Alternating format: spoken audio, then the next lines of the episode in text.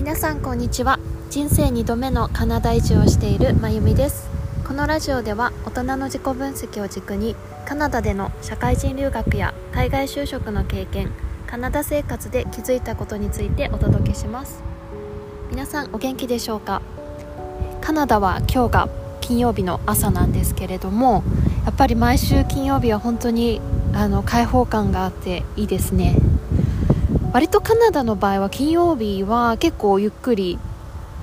あのなペースで仕事をしている方が多い印象なんですけども、まあ、特に私が今働いている会社は、まあ、金曜日は極力ミーティングをしないようにしようっていう風な風潮が風潮？雰囲気がありますね。はい、まあ、なので今日はやるべきことをサクッと終わらせてあとはゆっくり過ごしたいなと思ってます。で今日のトピックなんですけれども今日のトピックはゲーム感覚が挑戦を楽しくするっていう内容でお話ししたいなと思います。でまあこのお話をしようと思ったきっかけなんですけれどもなんか結構ですね私の周りの友達とか同僚からよく言われるのが何て言うんだろう。私はその実務に仕事で必要なスキルをあのピンポイントで習得するのが早いねっていうふうによく言われるんですね。であの、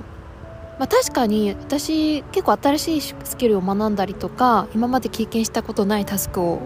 進めていくのって割と抵抗がないというかむしろ楽しくやれるように年々なってきてるなっていうふうに感じてるんですけれどもでそうですね最近だとまあ、今あの新しい会社に入って約1ヶ月が経ったんですけれども、まあ、前職がマーケティングの仕事で今はリサーチとかデータ分析をやるようなお仕事をしてます。でまあ前の仕事でねちょこちょこデータ分析関連の仕事はしてたんですけど今はねざあのがっつりそれに関わりたいなと思ってるのでまあ、どうやったら私はデータ分析のプロフェッショナルですって自信を持って言えて上司にもそういった仕事をあの任せてもらえるのかなっていうのをこう日々日々模索しながらあの実務的なあのタスクを進めてます。でえっ、ー、とそうですね。なので、まあ、今現在もそういうデータ分析に関わるなんだろう実務に関わるスキルとかを勉強してるんですけれども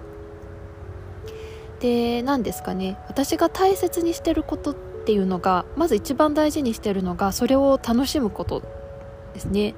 まあ、それがいわゆるゲーム感覚なんですけれども、うん、まずその楽しむっていう気持ちを一番大事にしてます。で、まあ、具体的にどういうことが大事になってくるかなっていうのが大きく3つあってですね。まず1つ目がまあ、実際にそのスキルとか実務を経験したことがある人に教えてもらう もういきなりあのー、まあ、カンニングじゃないですけどちょっとショートカットでいきたいのでもうやったことある人にピンポイントでポイントを教えてもらうんですようんまあ、もちろん自分であの Google とかを使って調べることももちろんするんですけど調べつつやっぱりやったことある人にショートカットでどこが大事になるかとか実務で実際どういうことを使うのかっていうのをあの教えてもらいますね。うん、そうするとなんかゼロから自分で調べるよりも実務経験がある人から教えてもらった方が、えー、具体的にそのスキルをどういうふうに自分が使うのかなっていうのをイメージがしやすくなるのでそうイメージができるとあの楽しくなるんですよ。あ私はこのスキルを習得するとこういうあの仕事ができるようになるんだとかそうこうやってチームに貢献できるんだっていうのがイメージできるのでもうイメージできるとあの一気にテンションが上がるのでそうイメージするためにも実務経験がある人に教えてもらうっていうのはすごく大事だと思います。で2つ目なんですけれどもあの小さく始めるですね。これすごく大事です。なんか例えばデータ分析とかもいきなりなんか大きなものビッグデータとかをダウンロードしてデータ分析するともう本当に圧倒されちゃうんですよ。で最初の頃はしょっちゅうエラーとかも立つのでもうエラーとか立つとやっぱテンションも下がるのでそう極力ねそういうあのハードルを下げるためにまずは小さく始める。例えばデータ分析だったら本当になんかすごく小さいデータあの3列ぐらいしかないようなデータから始めるとかですね。そう小さく始めるっていうのがすごく大事だと思います。小さく始めるとあのなんだろう。大きな失敗をしたりとか壁にぶつかるリスクっていうのも減ってくるのでそうするとねあの自分の成長も感じられて楽しくなってくると思います。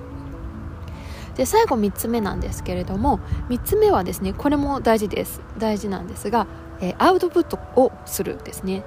そう。なんかたと例えばひたすら教科書を読むとかひたすらチュートリアルをするとかなんかひたすらインプットを続けるのも、まあ、悪くはないんですができればアウトプットベースでインプットするっていうことですね。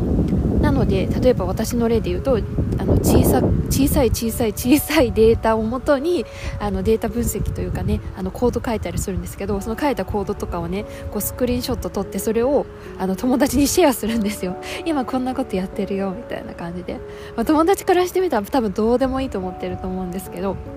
いや私がなんでそれやるかっていうとやっぱアウトプットベースでやると楽しくなるしそのスクリーンショット撮ってなんか友達に今こんな風にコード書いてるんだみたいな風にシェアすると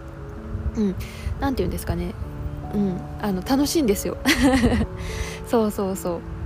でもちろんなんか完成品ができたら、まあ、それをね上司にシェアとかして今こういうことやってるやってますとかこういうスキル身につけてますみたいなのをね上司に細かくシェアしたりとかもやってますね。うん、もう全然最初は多分ポンコツのちっちゃいレベルのアウトプットなんですけど全然それで大丈夫です、うん、やっぱアウトプットするとその分ね自分もあ一個一個ちゃんと積み上げてるなっていう感覚も出てくるのであのもっともっと楽しくなると思います。はい。